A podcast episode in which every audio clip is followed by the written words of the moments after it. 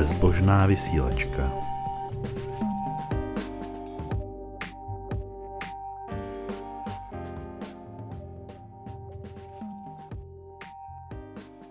Ahoj, tady zase Petr Tomek. Já tady dneska sedím s Claire Crowley Klingenberg, která je prezidentka Evropských skeptických organizací. A máme takový na začátku zajímavý téma. Totiž náš prezident Zeman pravidelně podporuje pochod pro e, život a rodinu. Což je taková, člověk by si řekl, no dobře, co to je, tak jako lidi podporují život, rodinu, to jsou takové kladné hodnoty. Ale ty si vlastně o tom, o tomhle tom hnutí, který to pořádá, napsala před časem docela obsáhlý článek. Proč by vlastně člověk e, neměl podporovat takovou věc? Tak jenom začnu úplně z začátku takový tip do našeho touce kritického myšlení. Jenom protože se něco jmenuje hezky, neznamená, že to je hezké. A je důležité si i podívat, co ta, ta věc obsahuje. Tady v tomto konkrétním případě hnutí pro život, neboli dříve známé čistě jako protipotratářské hnutí, funguje aktivně od 70. let, vzniklo v USA a jeho cílem je zakázat potraty v co nejvíce zemích, jak je to možné. Hmm. Samozřejmě dnešní eh, pochod pro život a rodinu, nebo ten letošní, má ve svém hesle vyložené napsáno, že nejsou pro zákazy. Na druhou stranu jejich rétorika mezinárodně přirovnává potraty k vraždě a dokonce se nebojí používat slova jako genocida co se týká, když se bavíme o zákonech povolujících ženám, vlastně nechá právo na rozhodování se o vlastní reprodukci. Takže, jak jsem říkala, této hnutí pro život vzniklo v polovině 70. let jako reakce na rozsudek nejvyššího soudu v USA, rozsudek v eh, kauze Roe versus Wade. A tento rozsudek stanovil, že žena má právo ukončit těhotenství do té doby, než je plod životaschopný mimo dělohu a má právo ho ukončit i po, i po této chvíli, v momentě, kdyby toto ohrožovalo na životě. A v tento moment, když vznikl tento rozsudek, tak tehdejší protipotratářské hnutí se právě přejmenovalo na pro-life, neboli pro život, aby ukázalo, že celá tato otázka potratů je otázka ukončení života, tedy je to otázka společenská a není to otázka individuální, patřící do reprodukčních práv ženy. Tě se zeptám na jednu takovou věc, ta, to hnutí působí takovým jako nezávislým dojmem, tam vlastně o sobě nikdo nepíše, že by byl vysloveně nábožensky založený, ale ten základ je asi trošku někde jinde, že jo? Ano, samozřejmě zase si musíme podívat trošku dál pod tu, pod tu pokličku. Někteří třeba nebudu rozumět, proč pořád mluvím o té Americe, proč tady nemluvím o tom českém hnutí pro život. Je to ten důvod z toho, že právě toto hnutí v Americe vzniklo a je tam nejsilnější, je tam nejvlivnější a to ten důvod, že nevidíme jeho efekty tady je, protože nemá takovou sílu. Proto je nutné se podívat na to místo, kde tu sílu má. A důvod, teda, proč o tom mluvíme v tom náboženském kontextu, je, že to je hnutí velmi silně podporované a propagované americkými evangelikály, a u nás taky je silně podporované různými náboženskými organizacemi a zároveň velká část lidí, které se k němu hlásí, jsou, jsou tedy nábožensky založený, hlásí se k nějaké církvi a mimo to staví právě svůj argument o tom, že ta, proč je teda potrat ukončení života na základě jejich vlastní víry že jejich, podle jejich víry, podle tvrdí, že podle Bible život začíná početím. Což takový zvláštní, protože Bibli se mluví o tom, že život začíná tím prvním dechem, ale to není jediná nějaká věc problematická nebo nepřesná, eh, co že eh, hnutí pro život hlásá. Je zajímavé, že mě třeba zrovna teď nedávno jedna katolička tvrdila, že je to dogma vyhlášené ex katedra eh, i v katolicismu. Jo. Takže nevím, zatím jsem potom nepátral, ale pravděpodobně jako ta představa taková je. Promiň, teď eh, představa toho, že to je první dech, nebo to početí? Eh, ne, že, že opravdu jako pro katolíky, že je zásadní to početí. No, což... Katolíci sami, že jo, katolická církev povolila potraty před, eh, nebo jako teda nepřím, neřekla, že nepovolila přímo, to je nepřesně řečeno, ale vyjádřila se, že jsou teda, je možné je udělat v různých teda nějakých určitých případech. A my to říkáme potraty, protože oni používají eh, v té retorice to slovo potrat. Potrat je e, za normálních okolností vlastně eh, potracení plodu, to znamená, že ta žena přirozeným způsobem přijde o, to dítě. Měli bychom se bavit o interrupcích v zásadě. Ano, ano.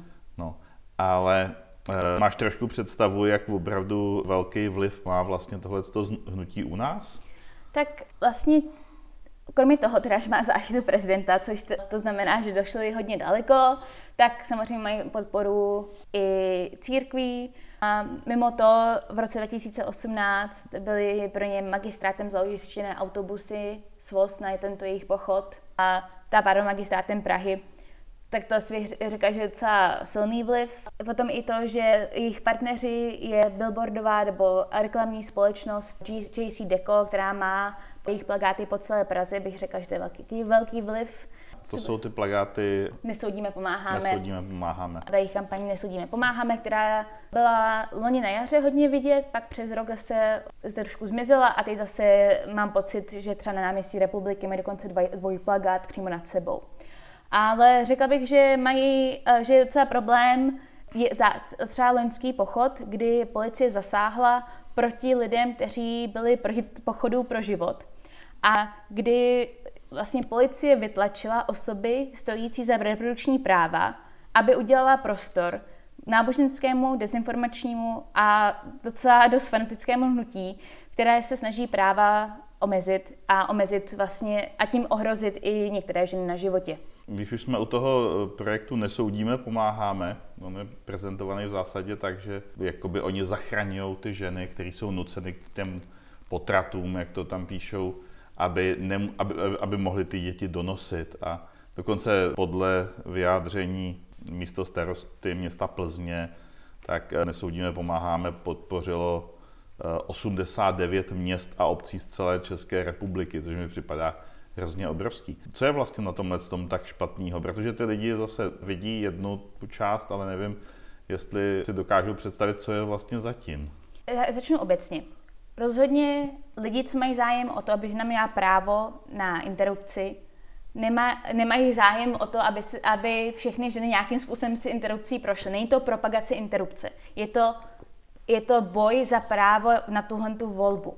A vlastně tyhle ta organizace Nesoudíme, pomáháme, se chová jako, že žena, která je teda v některém těhotenství, by měla to dítě v každém případě donosit a chová se nebo předstírá, že té ženě pomůže i, i, i po tom, co se to dítě narodí.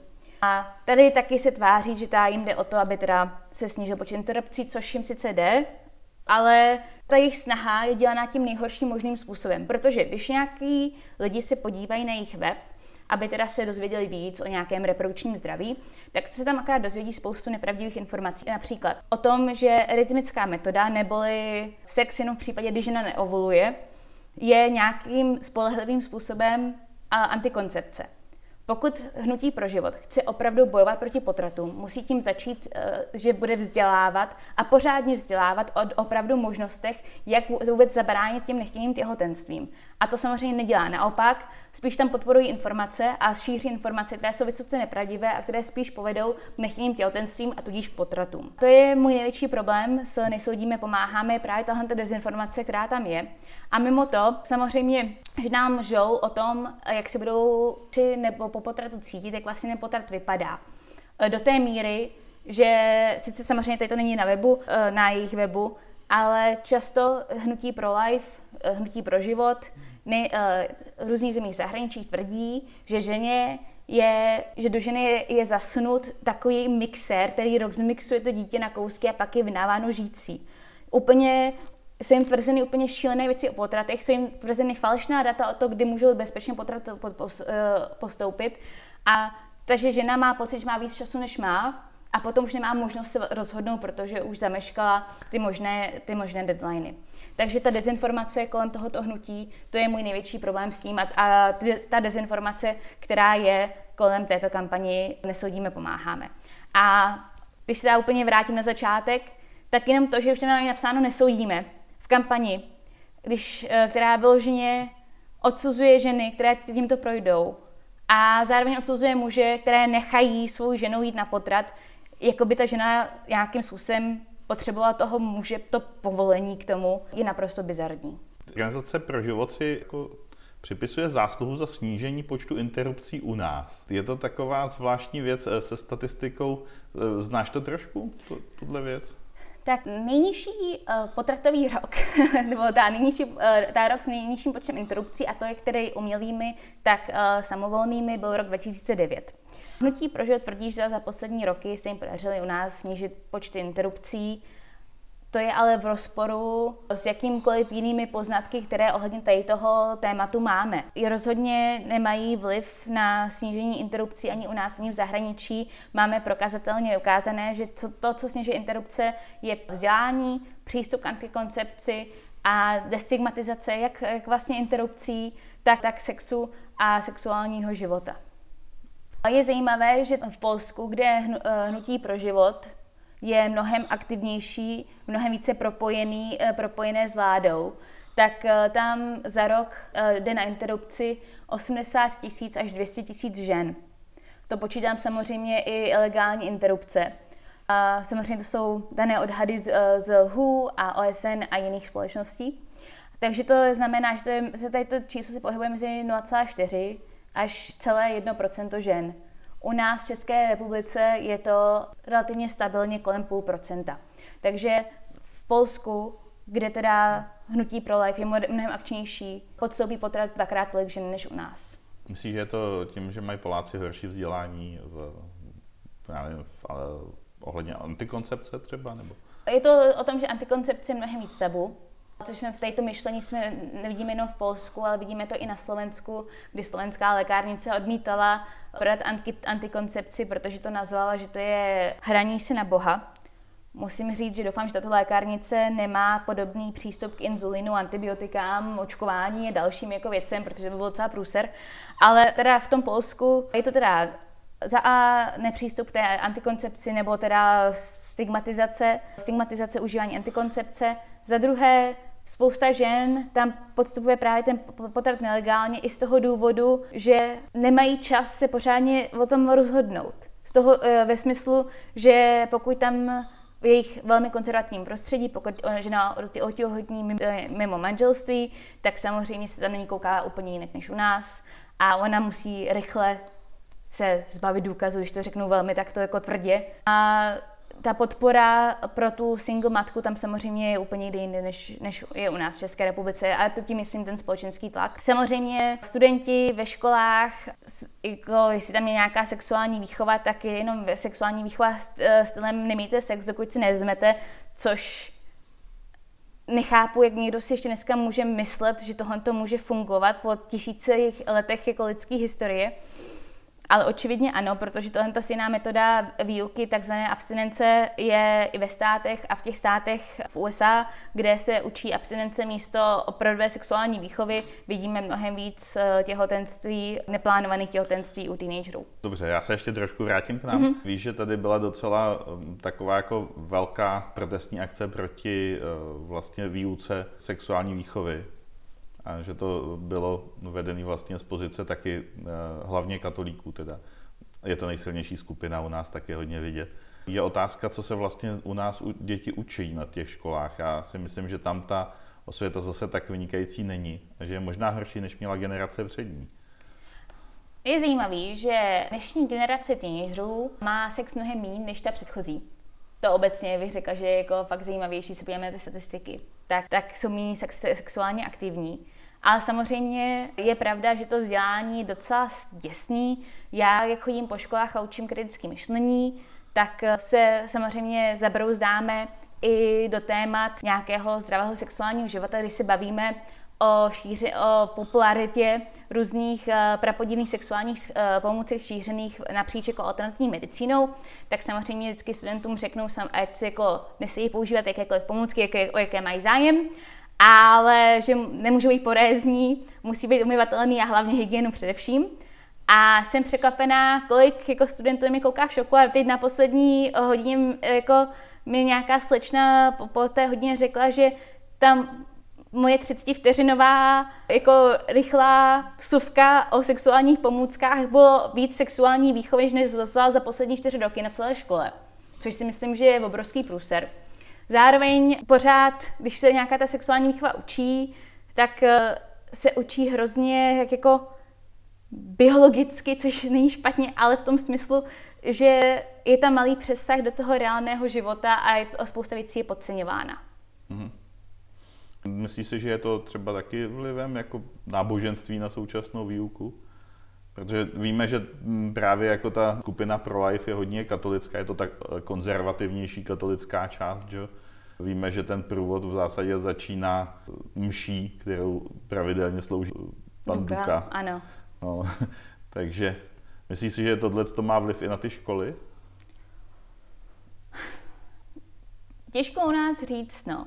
Řekla bych, že když jsme právě viděli ten protest proti té výuce sexuální výchovy ve školách, právě ze, ze stran eh, těch náboženských založených a věřících, tak eh, jakákoliv snaha o reformu v této oblasti se asi vždycky potká s tím nárazem. Takže nevím, jak původně ty osnovy, v jaké jsou dnešně, dneska podobě, nebo učební plány, v jaké jsou dnes, dnes, podobě, vznikly pod vlivem, uh, náboženským vlivem. V každém případě jakákoliv snaha o ně se potkává s náboženským odporem. Hele, když už jsme utekli tak hrozně daleko, jak je to teda ten tvůj postoj k těm prezidentovým záštitám? Takže za prvý jsme sekulární stát. Pro-life, ať se bude tvářit jakkoliv, je pořád náboženskou organizací. A nejen to, je to teda organizace, která šíří dezinformace. Dnes opravdu není těžký uh, si ověřit tvrzení a podívat se na to, co nějaký hnutí nebo organizace je ve skutečnosti. A ta neinformovanost, obzvlášť politika a u prezidenta, je neuvěřitelně směšná. Ale pokud ví, co, zná historii pro life, zná uh, ty věci kolem toho, ví, co tropí všude jinde a přesto se rozhodne ji podporovat, tak já osobně to beru jako výsměch, jak mě, mému zdraví, tak i všem ženám, kteří se kdy v historii snažili získat právo na rozhodnutí se o interrupci. A beru to jako přímý útok na sebe a na všechny ženy. Přeci jen pořád ještě žijeme v demokratické zemi. Za minulého režimu musela žena jít před komisi, a která měla rozhodnout o tom, jestli tam může nebo nemůže jít na potrat. S tím, že samozřejmě mezi tím, než se ta komise uráčela, tak už žena se dostala přes ten osmý týden, kdy mohla projít, jít na mini interrupci, tudíž jakýkoliv další zásah pro ní byl s větším rizikem. A pokud se přišlo na to, že to udělala na tajňačku někde, tak byla potrestána. No a kdybych... Tak ten komunistický přístup se podobal vlastně tomu přístupu pro life. No, je to právě vtipný, no, že ten přístup pro life, jako co se týká těch komisí o potratech, je úplně stejný, jako byl za komunismu. Jo, a takže u nás, eh, myslím, že v Rumunsku to třeba ještě měli ještě horší, teď vyšlo několik dokument, eh, dokumentárních filmů z Rumunska ohledně toho, jak ženy, které chtěly jít na potrat nebo potřebovaly jít na potrat, teda Eh, nebo na interrupci teda, abych byla přesnější, kolik, jich, eh, kolik desítek tisících vlastně umřelo na základě toho, na, na těch komplikacích uh, z nelegálních potratů. Jo, ale jako musím říct, že jako žena, ale i jako občan žijící v demokratické zemi, nechci jako teď ten čas zpět, nebo nechci se vrátit do, do času, kdy mi budou omezovaný práva, protože kdybych tohle chtěla, tak zůstanu žít v USA a ne, nepřestěhuju se sem. To je zajímavé, k tomu se určitě uh, vrátíme.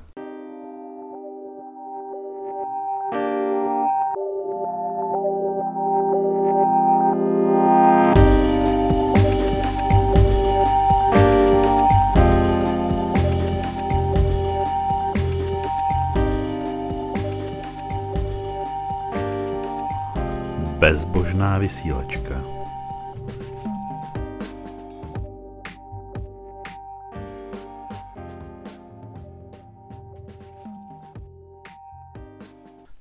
Předělu jsme zase zpátky a Claire, ty si prohlásila, že kdyby si chtěla, aby byla omezována tvoje práva, tak by si zůstala žít v USA.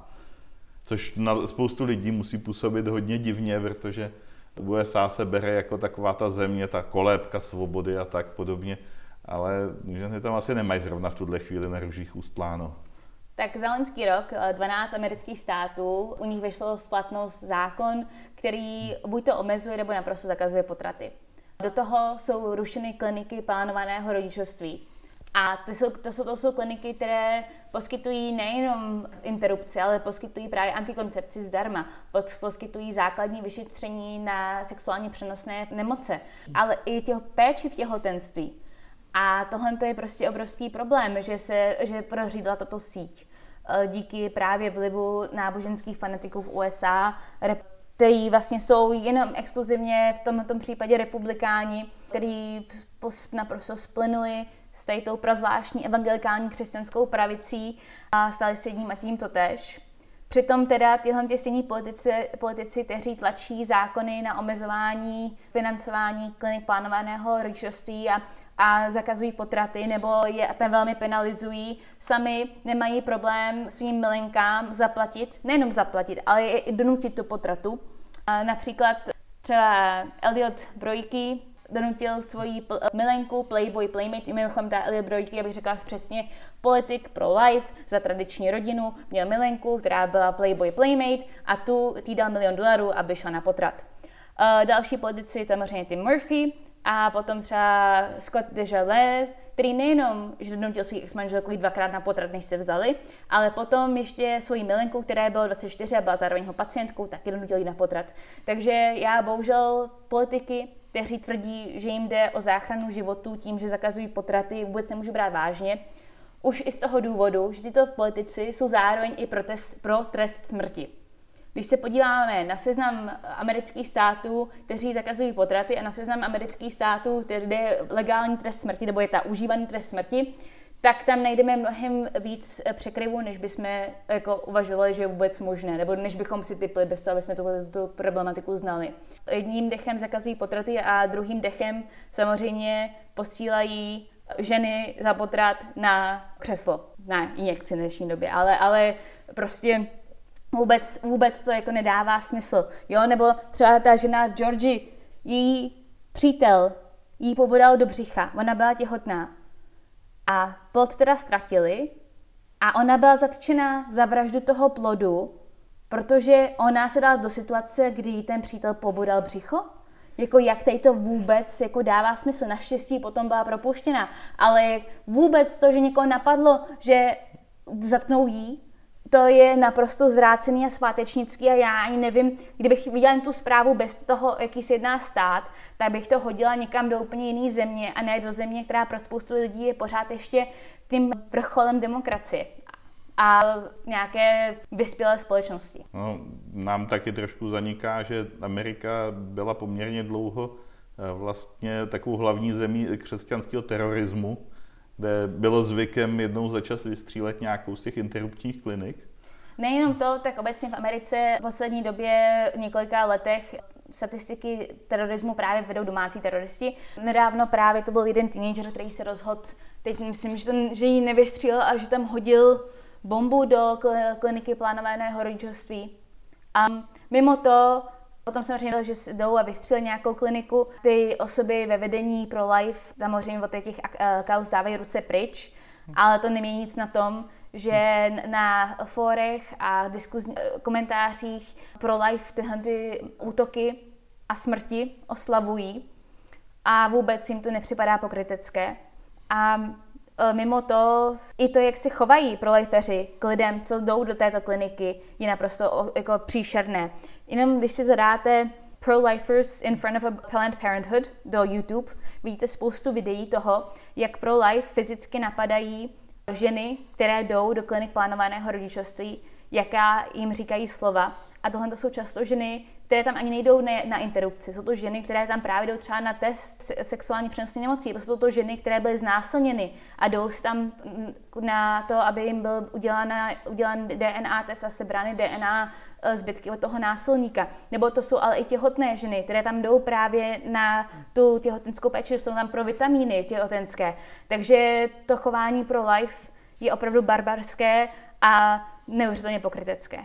Já si teďka vybavuju, že u nás byl takový případ taky. Vlastně pravidelně eh, v Brně chodil jeden kazatel řvát před eh, kliniku, kde podle něj se prováděly interrupce, což je pravda, ale normálně to byla eh, teda nemocnice, kde se prováděla péče o rodičky. Že? No. no a samozřejmě ve chvíli, kdy tam nejvíc řval, tak na něj vyběhnul jeden z, nej, z nastávajících otců a zmlátil ho což je eh, z mýho hlediska taková jako pozitivní tečka, ale nevím, jak to úplně dopadlo, protože samozřejmě je to napadení.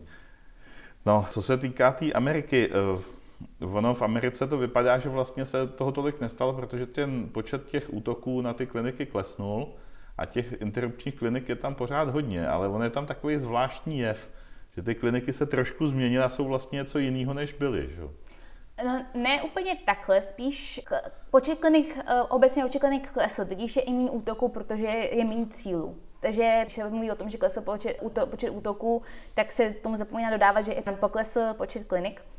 Ale co začal vyrůstat právě z peněženky pro Life, jsou takzvaná Crisis Pregnancy Centers. Ty se tváří jako kliniky na plánování rodičovství, často dokonce se nacházejí místa velmi blízko opravdových klinik eh, na plánování rodičovství. Ale abych vysvětlila, co jsou ty Crisis Pregnancy Centers. Tohle to, to nejsou zdravotnická zařízení, ale tváří se tak. Předstírají, že jsou. Mají ultrazvuky a udělají vám řeknou vám prostě, že tam vidějí už 10 prstíků na plodu, který je starý ani ne jako dva měsíce, ale mimo to rozdávají i spoustu nepravdých informací ohledně toho, teda, jaké jsou funkční antikoncepční metody, jak dlouho žena může čekat, než se může rozhodnout. Zároveň, když teda dělají ty ultrazvuky pro ty ženy, tak tvrdí, že už slyší srdce miminka bušit. Zároveň jim promítají na obrazovku plod, který je třeba starý 6 měsíců ve skutečnosti, když ta žena je teprve na začátku svého těhotenství. Takže tam dělají spoustu těchto psychické manipulace a pro člověka, který se v tom nevyzná, tak si myslí, že Planned Parenthood a Crisis Pregnancy Centers jsou úplně srovnatelné instituce, kde dostanou stejnou kvalitu péče a to vůbec není pravda. Takže falešná interrupční klinika v zásadě. Ano. Nebo falešná, falešná klinika, klinika plánovaného rodičovství. rodičovství. No, takže to jsou vlastně ty, eh, na který samozřejmě už eh, teroristi křesťanský neutočejí. Protože... protože to jsou jejich vlastní, to no. jsou jejich vlastní jednotky. Ale jinak jenom dodám, že pro zajímavost, u nás těch opravdových zařízení, který zdravotnických zařízení, který svým způsobem eh, jsou partneři nebo podporují pro life, je 58 což si myslím, že to je naše zem malá, je to obrovský průser. A nejsem si jistá, zda vědí, co vlastně podporují a co tyhle hnutí páchá našich jako sousedských zemí a dál. Ono, pak je tam taková ta věc, ten, ten přesah, že to je politická síla, no tohle v Americe. Ale my jsme nedávno viděli něco podobného taky na Slovensku a v Polsku. Že? kde v Polsku proběhly obrovské demonstrace žen, když eh, odmítili přijmout zákon, který by vlastně eh, jakoukoliv interrupci v případě znásilnění nebo poškozeného plodu nebo já nevím čeho všeho, tak by stavil mimo zákon. Dokonce by ji považoval za vraždu. Já jsem zrovna na jedné této demonstraci byla ve Varšavě. A není to, že vy nepřesně říkat, že to je pochody žen. Já jsem byla překvapená, že jsem kolem sebe viděla stejný počet mužů a žen. Jak Poláci, tak Polky mají zájem pro, o to, aby interrupce byly bezpečné a legální protože každý má v rodině někoho, kdo si za minulého režimu prošel právě nějakou komplikací nebo úmrtím eh, na základě nelegální interrupce. A je to pro ně velmi emoční téma, těch, těch protestů vlastně každou chvilku tam nějaký je, protože každou chvilku je snaha o to ještě více zkomplikovat Polkám život, co se týká přístupu k interrupci. A proto Polky, stejně tak jako dodávna Irky, musí jít na takzvaný interrupční turismus a jít podstoupit interrupci buď to v Německu nebo v České republice. Takže my tímhle způsobem vyděláváme na tom, že Poláci šikanují vlastní ženy. No. No, to je, na jednu stranu je to od nás hezké, na druhou stranu je to trošku smutný. Ty jsi tady ještě trošku zmínila eh, nebezpečí vlastně těch úmrtí. To je jedna z věcí, která byla docela, docela taky proběhla médiem, myslím, že minulý rok, minulý a předminulý, kdy byly právě eh, případy, kdy umírali lidi, ženy na to, že museli donosit plot, který ani fyzicky nebyli schopní donosit. Takže eh, tak, takzvané to mateřské úmrtí, jak se tomu říká, nebo mateřská mortalita, počet mateřských mortalit je denně, denně 830 žen. Samozřejmě tohle je z velké části tvořeno s, eh, s vývojovými zeměma, ale z těch 830 odhadem 808 je, jsou smrti, kterým se dá přidejít. A to je prostě neuvěřitelně smutný, když se na to člověk podívá na ty šílené čísla. Samozřejmě eh, část toho jsou komplikace při porodu a část toho jsou komplikace samotného těhotenství. kdy ženám není umožněno, buď to ani není umožněna ta lékařská péče, aby zjistili vůbec, že toto těhotenství je pro ně život ohrožující. A pokud ta lékařská péče je, tak jim zase není dovolen ten přístup k té interrupci.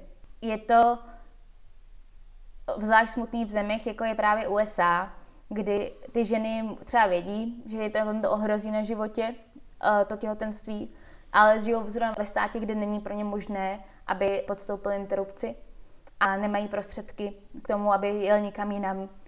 A právě tady na tomhle čísle a na tom, co se týká žen, které jsou na tom finančně nevýhodně, se dostáváme k jedné důležité věci, co se týká hnutí pro život. A to je, že nejvíce to vždycky napadne, nebo nejvíce to ničí životy těm ženám, které jsou na tom finančně špatně. Bohaté ženy, ať už z jakékoliv země, s jakými různými podmínkami, mají většinou možnost nějaké alternativy. Ale ženy, které prostě mají minimální příjem, anebo ani ne to, jsou ty, které tenhle tím nejvíc trpí. A to, že hnutí pro život tvrdí, že jim jde o záchranu lidského života a přitom nechávají tyto ženy umírat, je pro mě to nejvíc nechutné, co na hnutí na život je. Já si teďka vybavuju ještě jednu takovou bizarní věc, kdy to byl zákon o vlastně nějaké jako přesazení mimo děložního těhotenství, nebo co to bylo? Ektopický eh, těhotenství, to jsou těhotenství, které se, kdy se teda oplodněný vajíčko usadí mimo dělohu. A jeden republikánský politik tvrdil, nebo chtěl, přednášel zákon, že ženy, které potratí, nebo teda jdou na interrupci v případě toho mimoděložního těhotenství, budou teda potrestány a nechápal, když se mu to snažil spousta lidí vysvětlit, že ne, že to nejde jen tak přendat.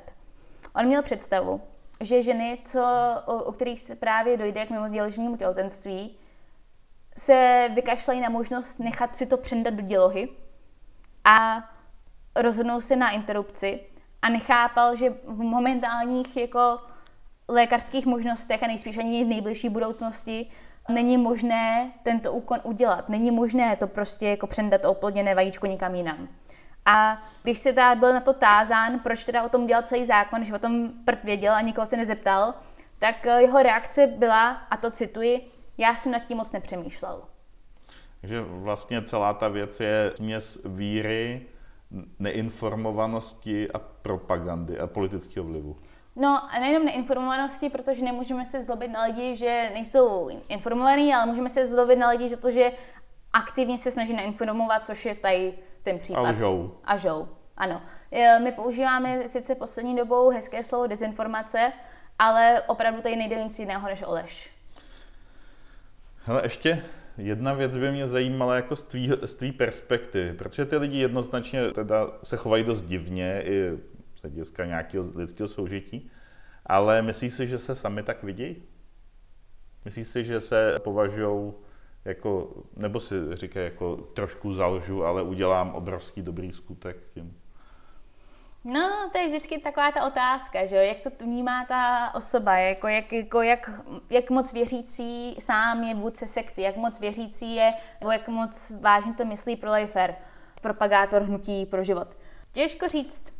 Já si myslím, že oni se určitě vidí jako ty správní, opravdoví občané s těma správnýma etickýma, morálníma hodnotama a úplně ignorujou, nebo ne ignorujou, ale ani prostě si nedovolí, aby vnitřně jako se zaregistrovalo to, když se chovají jinak, než mají představu o tom, jaké je to správné. To vidíme třeba v těch jiných, jako v rámci skeptické, skepticismu a v studiu různých lidí, co teda tvrdí, že mají nadpřirozené schopnosti, tak vidíme naprostou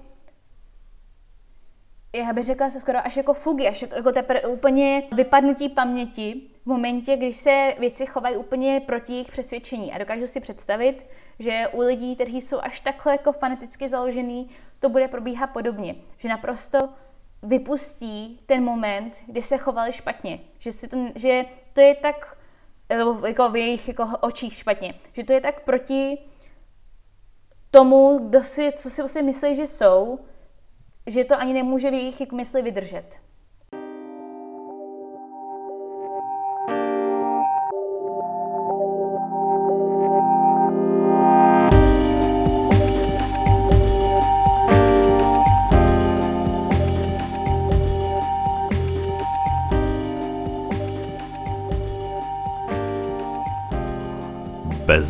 Vysílačka.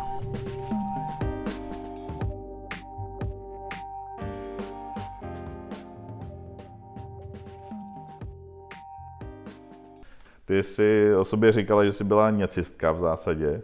Ano. Ale tvoje rodinný prostředí bylo asi mnohem ještě složitější a dospěla si až k tomu, že jsi ateistka a jedna z nejvýraznějších skeptiček. Takže to je taková hrozně dlouhá cesta, takže povídej, jak tohle to mohlo začít. Tak já tam začnu od mala.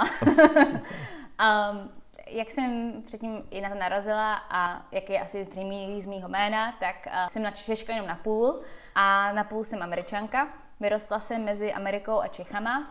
Vystřídala, vystřídala jsem do svých 13 let uh, sedm různých základních škol, z toho důvodu, jak jsme se pořád stěhovali tam a zpátky a různě, jak po Čechách, tak po státech. Když jsem byla v USA, tak jsem vlastně vyrůstala mezi Washington DC a Floridou, takže mezi modrým prostředím a červeným, jako v tom politickém spektru, takže mezi demokratickým a republikánským.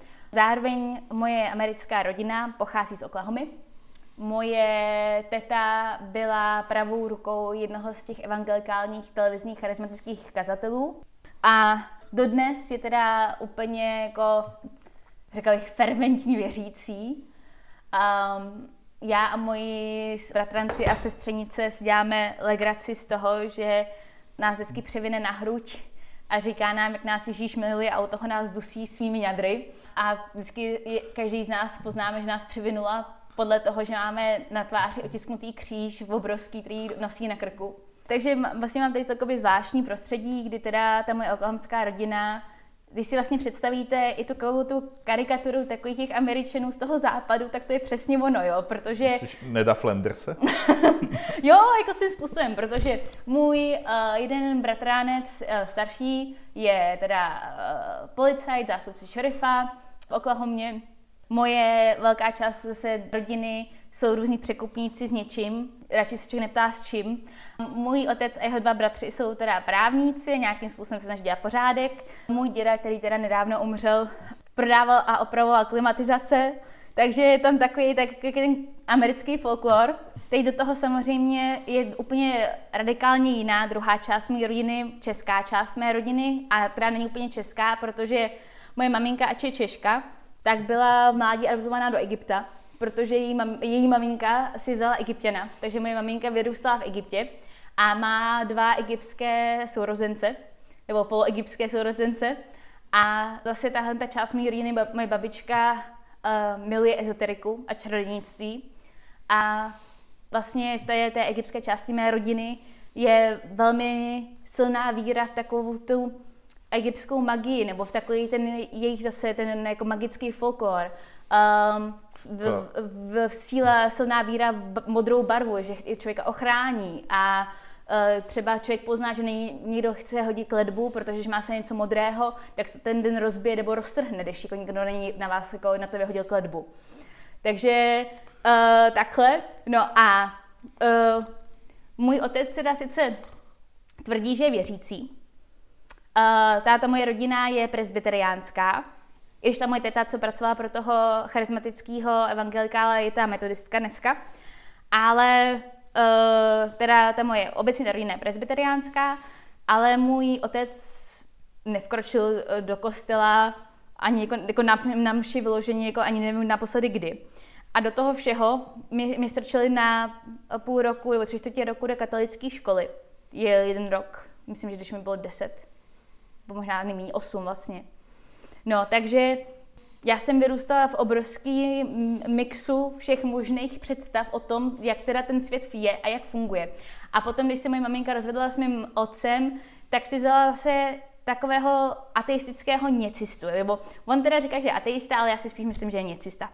A je z toho, co říká. Jo, takže on teda jakoby použi- to používá jako nepřesně, no. Ale budíš. Takže z toho toho všeho jsem se stala ateistou, protože uh, ještě potom, jsem teda začala studovat religionistiku, tak když jsem na to vstupovala, na tu školu, tak jsem ještě byla v té fázi jako toho něcismu.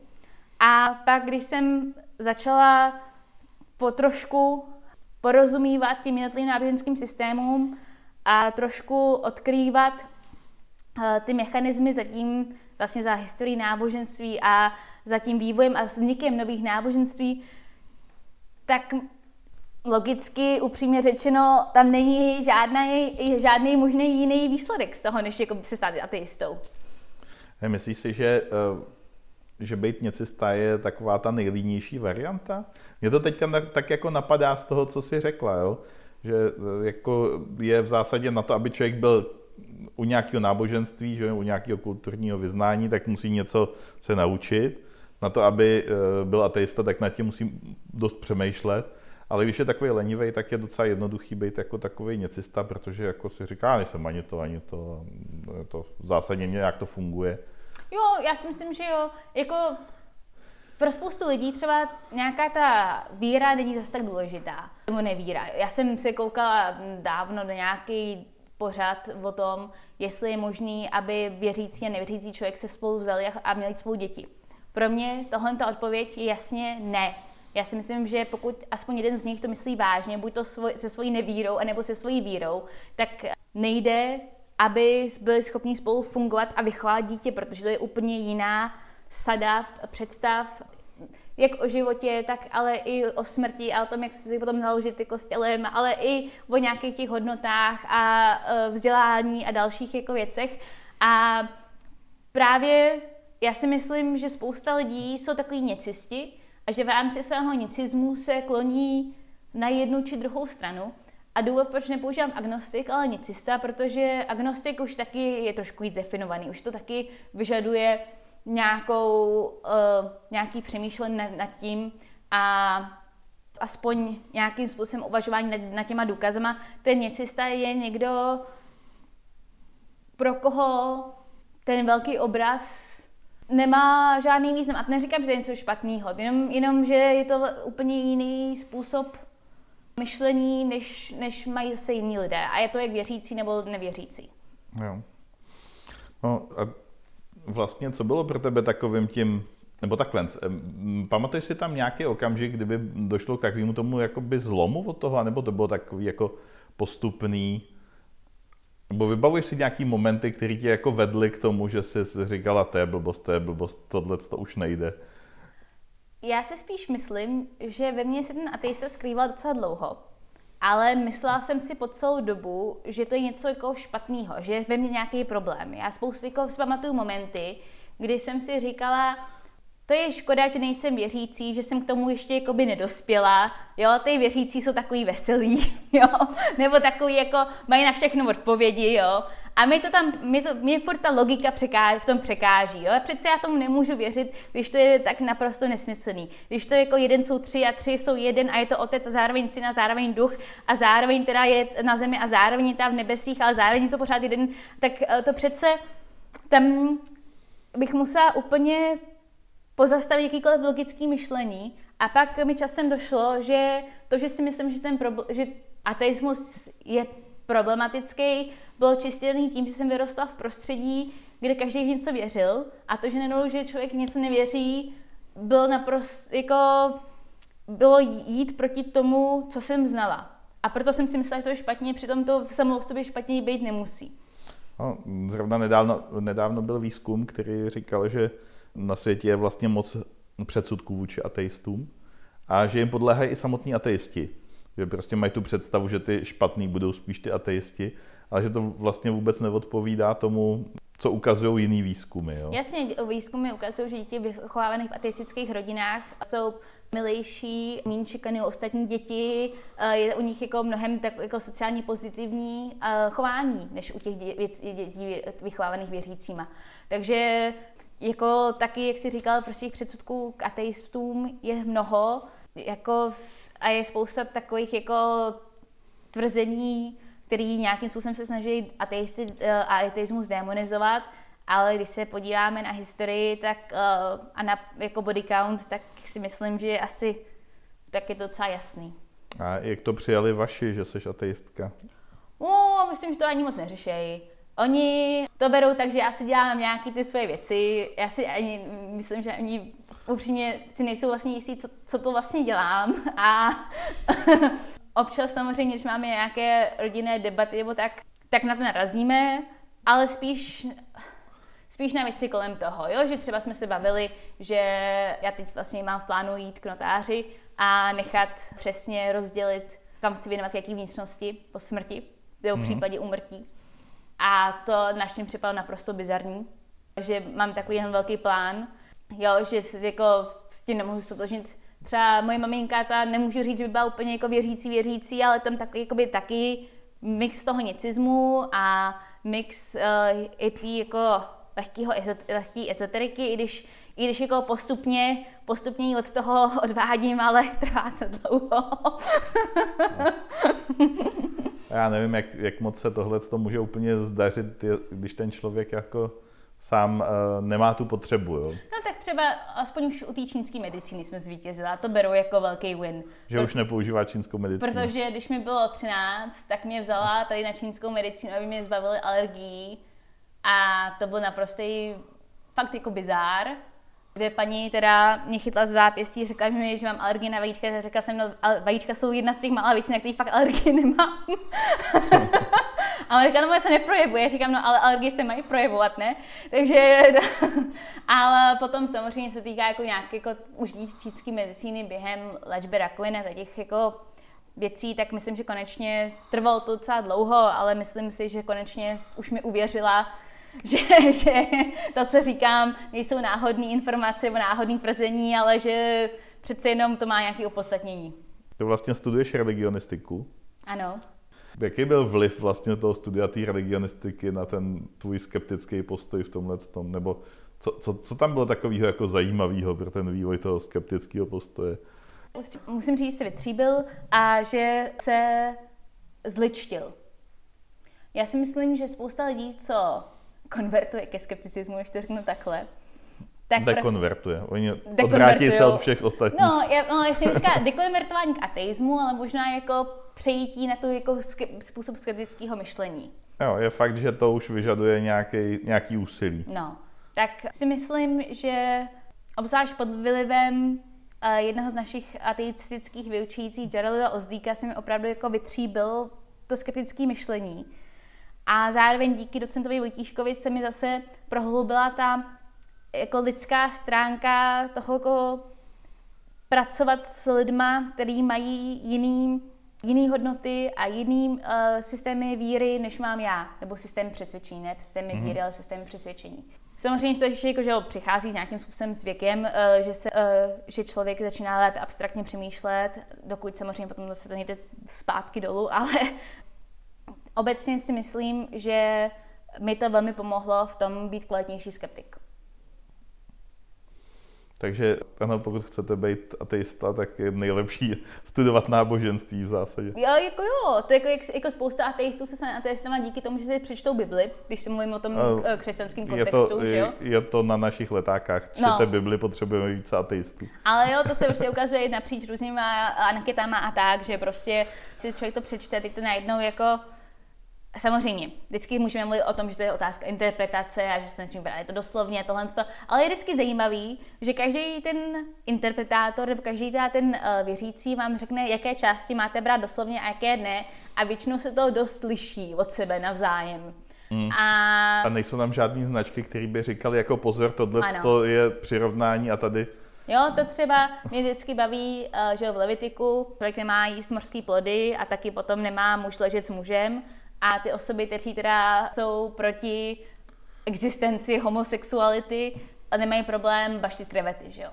No, jasně. Jako samozřejmě jsou to dvě velmi rozdílné věci, ale je to pořád ve stejné knize. Takže proč si myslíš, že jeden ten verš je hodnotnější než ten druhý? No, já jsem dokonce slyšel nějakého kazatele, který říkal, že všechny verše v Levitiku jako se nemusí brát vážně, až na ten jeden o těch homosexuálech. Nebo tak, ještě k tomu, no. no. A ty je potřeba potom postřílet a to a má to udělat vláda. A hlavně, jak nám říkají Poláci, tak i za koronavirus můžou homosexuálové, že jo? Takže... Jo, to je teďka zase novinka, jo, jo. Já tak... jsem koukal, co za ezoteriku se vyřinulo právě s koronavirem. Mimochodem, tohle je možná poslední uh, rozhovor před koronavirem. Naštěstí se tyhle rozhovory dají dělat i online. Já se to akorát musím naučit. No, Takže jako těch tam bylo hodně, no, těch zajímavých. A je Ten fakt, že, olej, ano. že jedna věc je, že si, ano, iránský uh, duchovní doporučuje potírat si řiď fialkovým olejem, a, ale uh, jako to s tím, že je potřeba zmlátit homosexuály a uh, modlit se, tak to už praktikují i rusové. No, ale to je vždycky, jako, ať je jakákoliv nemoc nebo jakýkoliv problém, tak vždycky to můžou homosexuálové nějakým způsobem a, a feministky samozřejmě, že jo. Ano, tak jasně, už to nesmí být židi, že jo? No, no. Protože jako po holokaustu už to nejde. To, že jako v tom holokaustu jako vyvražďovali i ty homosexuály, to už se tak nějak zapomnělo. Ano, ano. Ale jako je potřeba nějakou tu skupinku otloukánku někde najít. No, feministky, no, ty budou, ty, myslím si, že nejsou teďka zdaleka takto, ale že budou další na řadě, až až se zjistí, že už nesmí mlátit ani ty homosexuály, tak se půjde na feministky. Ale no. už se vlastně jde, teď nevím, jestli si kouká, tak v sobotu před Mezinárodním dnem žen v Paříži byl, byli uh, úplně zmácen pochod feministek, který, uh, který pochodovali proti právě násilí na ženám ve Francii loni. Každý druhý den byla nějaká žena zabita svým partnerem nebo bývalým partnerem a vláda na to jak odmítla jak, jakkoliv reagovat nebo jakkoliv tady to nějak jako řešit. A takže za to právě byl v sobotu velký pochod, kde ta protestovali i proti policie, chování se policie.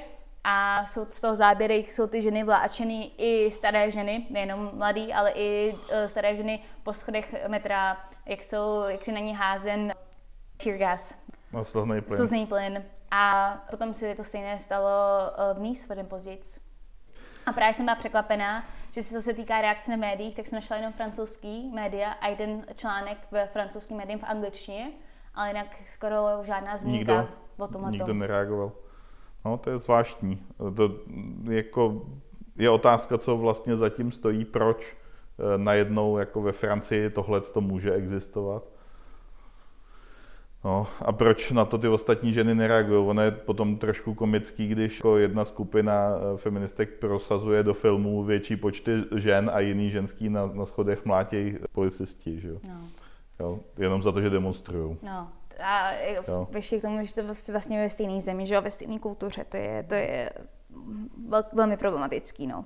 No, no jako já s tímhle s tím mám trošku problém eh, teďka konkrétně u islámu, protože vždycky, jakoby, eh, když eh, násilí páchá jako bílej muž, tak je to ten hrozně zlej, ale když je to páchá jako muslim, tak je to součást kultury. A já si myslím, že tahle věc jako by se neměla promíjet, i když se to děje jako v nějaký jiný kultuře, protože ta kultura už je trochu globální v tomhle tom. Já si myslím, že hezký příklad klade Mariam Namazi, což je iránská aktivistka, feministka, která založila uh, britskou část Ex-Muslim Because, bývalý uh, jako ex-muslim, protože. A ona právě naprosto nechápe, že třeba uh, hijab je braný jako symbol feminismu v určitých feministických kruzích, což ji naprosto chápu. Uh, proč to nechápe? To jsem do dneška nepochopil taky. Tak jo, jo, dokonce právě měla přednášku na jedné škole, kde místní uh, nějaká jako skupina uh, žen označující si za feministky jí přerušila přednášku, protože právě vystupovala proti tomu chování k ženám v uh, muslimských většinových zemích. Uh, její uh, právě bratr Mariam Namází je v Iránu ještě pořád vězněn, pokud se nemýlím, pokud se to nezměnilo za posledních pár měsíců. Ona teda se do Iránu nevrací z logických důvodů, ale dělá právě, snaží se dělat velkou podporu pro místní, co tam jsou, dělá pro ně undergroundový pořád, Bread and Roses. A právě mluví o tom, jak uh, o té jako realitě těch žen v těch zemích, že to není otázka to, že by si to jen přáli, že, že to je nějaký kolo z vrchu daný a že to tak jako přijímají. Ty ženy to velmi často nepřijímají, akorát je pro ně naprosto nulová ochrana. Jo, no já si tak jako trošku vybavuju, že tam a to možná bych se o tom měl bavit s nějakou Iránkou, jo, o tomhle tom, ale že tam je taková ta absurdní situace, kdy vlastně ty lidi, kteří v Iránu nejvíc jdou po těch, e, po těch ženách, který nemají pořádně upravený ty, to zahalení, tak jsou vlastně ženy, že jo. Že to je zase jako jiná e, kategorie žen, které jsou fanatický jako muslimky a opravdu vlastně šikanují ty ostatní, aby jako nosili ty hijaby. Že? Ale to není vlastně jenom věc v rámci muslimské kultury, to vlastně se podíváme na historii eh, sufražetek, tak největší odpůrkyně toho právě byly konzervativní ženy. Takže to je... V zásadě to není nic nepochopitelného. No. My se bavíme jako o úplně jiný kultuře, ale je to ten svět, který jsme tu měli a do kterého se fakt nechceme vrátit. No, přesně. Ne, jo. tak jako tam, říkala bych, že na jednu stranu je to takový ten strach, na druhou stranu to takový, a to zkreslení přeživšího, takový to, když já jsem to přežila, nebo když já jsem tak žila, tak ty budeš prostě taky. Jo, že tam je už takový jako hyenismus a jo, to je, ale to je vlastně... Jo, to, to, ano, to bývá jako tohle to, to samý, že jo, s těma ženskýma obřízkama. No, jasně. To je trošku zkreslující, protože obřízka je de facto, i když eh, by to, se to na dětech dělat nemělo, tak je to zákrok, který se dělá na mužích a většina těch obřízek je spíš uh, kosmetický zákrok, když to tohle je opravdu znetvoření. Že? No. A, je takový eufemistický u těch žen použít to stejný slovo. No, no. ale že právě taky vlastně ty největší, co to nejvíc zastupují, tak nejsou muži, jsou, jsou to ženy, že? Jsou, jsou to většinou staré ženy. Že tyhle ty, oh, už máme zase těžký téma, že, že, uh, že jako takový to zkreslení, který je třeba uh, bohužel teďka v istambulské umluvě, kde je to popsané jako, že je to z převahy mužů, tak vlastně nepochopení vůbec struktury té společnosti. Že? No. Jo, že to, co říká Istanbulská umluva, je de facto dobrý, ale to zdůvodnění je špatný. Jo? No, to je, to je jako vždycky ty uh, znevýhodněný nebo ty, uh, co jsou nějakým způsobem v menšině, se budou prát mezi sebou, místo toho, aby se prali, spojili a prali se prostě s tím, co je ten dominující, ten, co je vlastně ve skutečnosti ohrožuje. No. Když se na to podíváme, eh, když se vrátíme stranu těch, těm sufražitkám 19. století, tak uh, oni vlastně jim šlo o volební právo, nebo některým těch jako známým šlo o volební právo pro bílé ženy mm-hmm. a mhm. vlastně úplně nepochopili třeba volební právo pro černochy, pro černé muže. Mm. A no, jakým způsobem se vyjadřují o, o černoších, to je, to je až jako stydný, to je fakt jako strašný. A to se dneska reflektuje v tom dnešním feminismu, kdy spousta právě žen, které nejsou bílí a jsou v nějakým způsobem angažovaný v feminismu, tak kritizují právě ten bílý feminismus, ten feminismus těch bílých žen, který je neinformovaný. To je takový laboratorní trošku, no. No, že se to nedotýká té reality, kdy si tady dáváme na jednu stranu uh, nějaký prasátečka, na druhou stranu ignorujeme to, že tu máme ještě stále vlastně společenský tabu znásilnění, kde ty ženský se o tom baví, eh, bojí mluvit. Že? Ano. Ale no. musíme dělat všechno. Musíme i ty, ty malé jakoby prasátečka, tohle jsou hrozně důležitý, protože to ukazuje, že jsme ještě nedošli do konce. Že přesto, že jsme samozřejmě jako třeba bílí ženy, jsme na tom mnohem, mnohem líp, než mm. černé ženy například v Americe. Uh, tak to neznamená, že jsme na tom jako, že jsme skončili, že jsme na tom stejně dobře jako muži, že jo? Takže i tady ty malý, i tady ty malý kroky pořád jsou hrozně důležitý, aby jsme neusnuli na vavřínech, nebo ne, ani ne na vavřínech, ale aby jsme se, no, don't be complacent, no, ne, nestali se jako, nepřestali se snažit, protože v momentě, když se my přestaneme snažit, se aspoň jako udržovat nějaký status quo a lepší zlepšení, tak protože když jsme na tom hůř, se ta situace bude zase zhoršovat. Eh, víš, já, uh já nevím, kolik z toho se stříhám z toho Jasně, feminismu. No. Já jsem tam neřekl, jako, že jsi taky tak vášnivá feministka, ale že já mám trošku problém s těma feministkama v tom, že uh, jsou skupiny feministek, které já během chvilky zastávám to, co říkají a během následujících deseti minut prostě musím bojovat s nějakým názorem, který mi připadá hloupej. Mm-hmm. A jedna z těch věcí je, uh, což lidi nechápou, jo, tohleto, že část těch feministek bojuje generálně proti nahotě. Mm-hmm. Ale oni si zároveň neuvědomují, že spousta těch žen, který dejme tomu, jsou na nějakých fotografických aktech a tak, že oni si tu roli vybrali a oni mají na to právo, že, že jim to nemají zakazovat, protože to je prostě to, v čem se oni realizují. A když jim to seberou, tak je vlastně budou omezovat. Jo? A víme, že jsou na jednu stranu prostě tyhle ty, uh, feministky, které by všechny zahalovaly do, uh, do nějakých uh, svetrů a pak máme tady skupinu femen, kde to jsou vlastně taky feministky, které bojují tím, že si píšou ty hesla na prsa, že? Přesně, jo? Uh, jako v, prostě pro mě ten uh, feminismus je ta, to právo na ten výběr. Ta možnost mít tu stejnou příležitost. Ta no. možnost no. se rozhodnout o, uh, v rámci práv pro člověka o, to, o tom svém životě. A když se právě koukám, nebo potře- jako hledám nějaký ten směr, tak se právě koukám na práci těch feministek eh, z těch oblastí, kde jsou na to mnohem hůře než my. Právě jak jsem zmínila na Marian Namází a Taslimu Nasrin, třeba z Bangladeše, tak eh, třeba Mariam Namází právě dělá tu akci Free the Nipple. Taky právě dělá to odhalování se a, psaní si na hruď a, a fotila se u Louvru a, a, a takhle, aby právě ukázala tu svobodu toho těla který vlastně ve stejným způsobem obnažovaný, mužský tělo je obnažený bez toho, aby to byl jakýkoliv problém, ale ženský tělo je pořád ještě z nějakého důvodu tabu. Hmm. A já jenom, abych se vrátil, protože tohle je nakonec ateistický kanál. Ano, ano. Spousta těch věcí vychází eh, z tradice, ale ta tradice má vlastně náboženský kořeny. Ano, ano. Jo? Že ta představa o tom, co vlastně ta žena má, je nějak předepsaná vlastně eh, v tom. A přesně ta, ta věc, že ta žena má být nějak podřízená, nebo že má mlčet, když eh, se to píše v Biblii, v Koránu. Přesně tak, no. Jo? Takže je otázka, jestli teda si vůbec může člověk dovolit říct, problém istambulské umluvy je v tom, že eh, používá ty části náboženství, které jsou v rozporu s lidskými právy.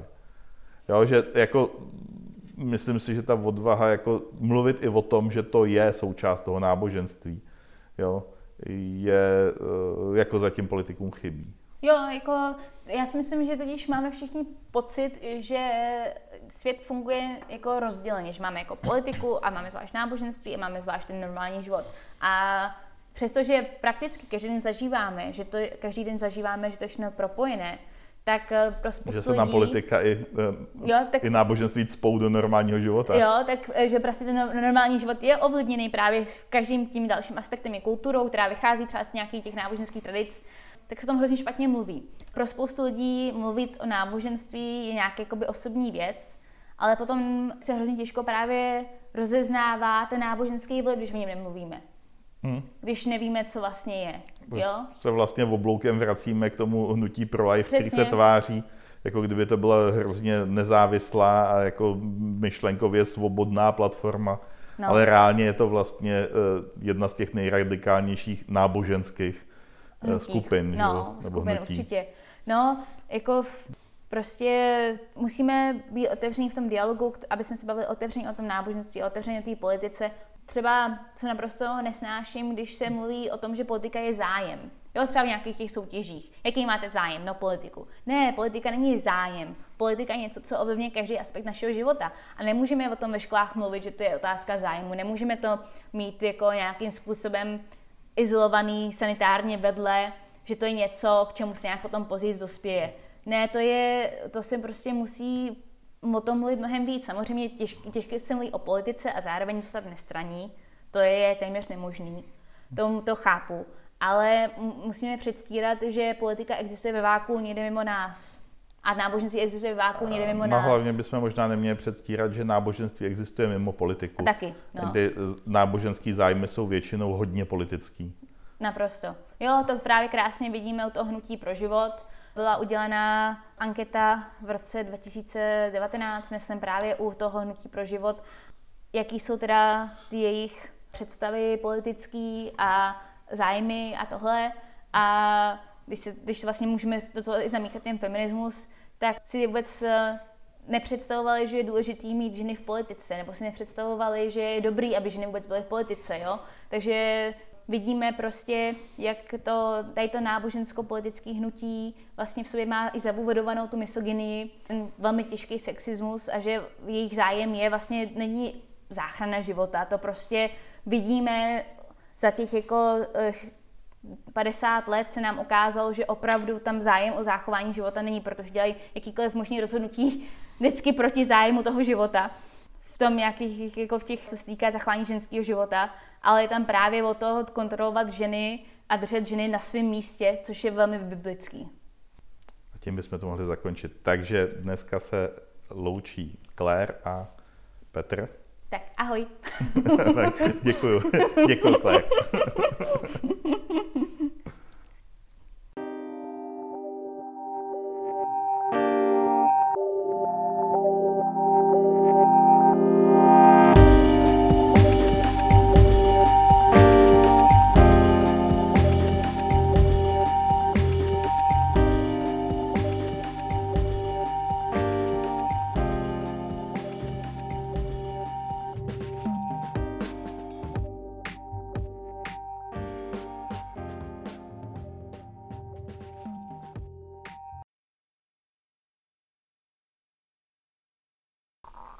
Bezbožná vysílačka.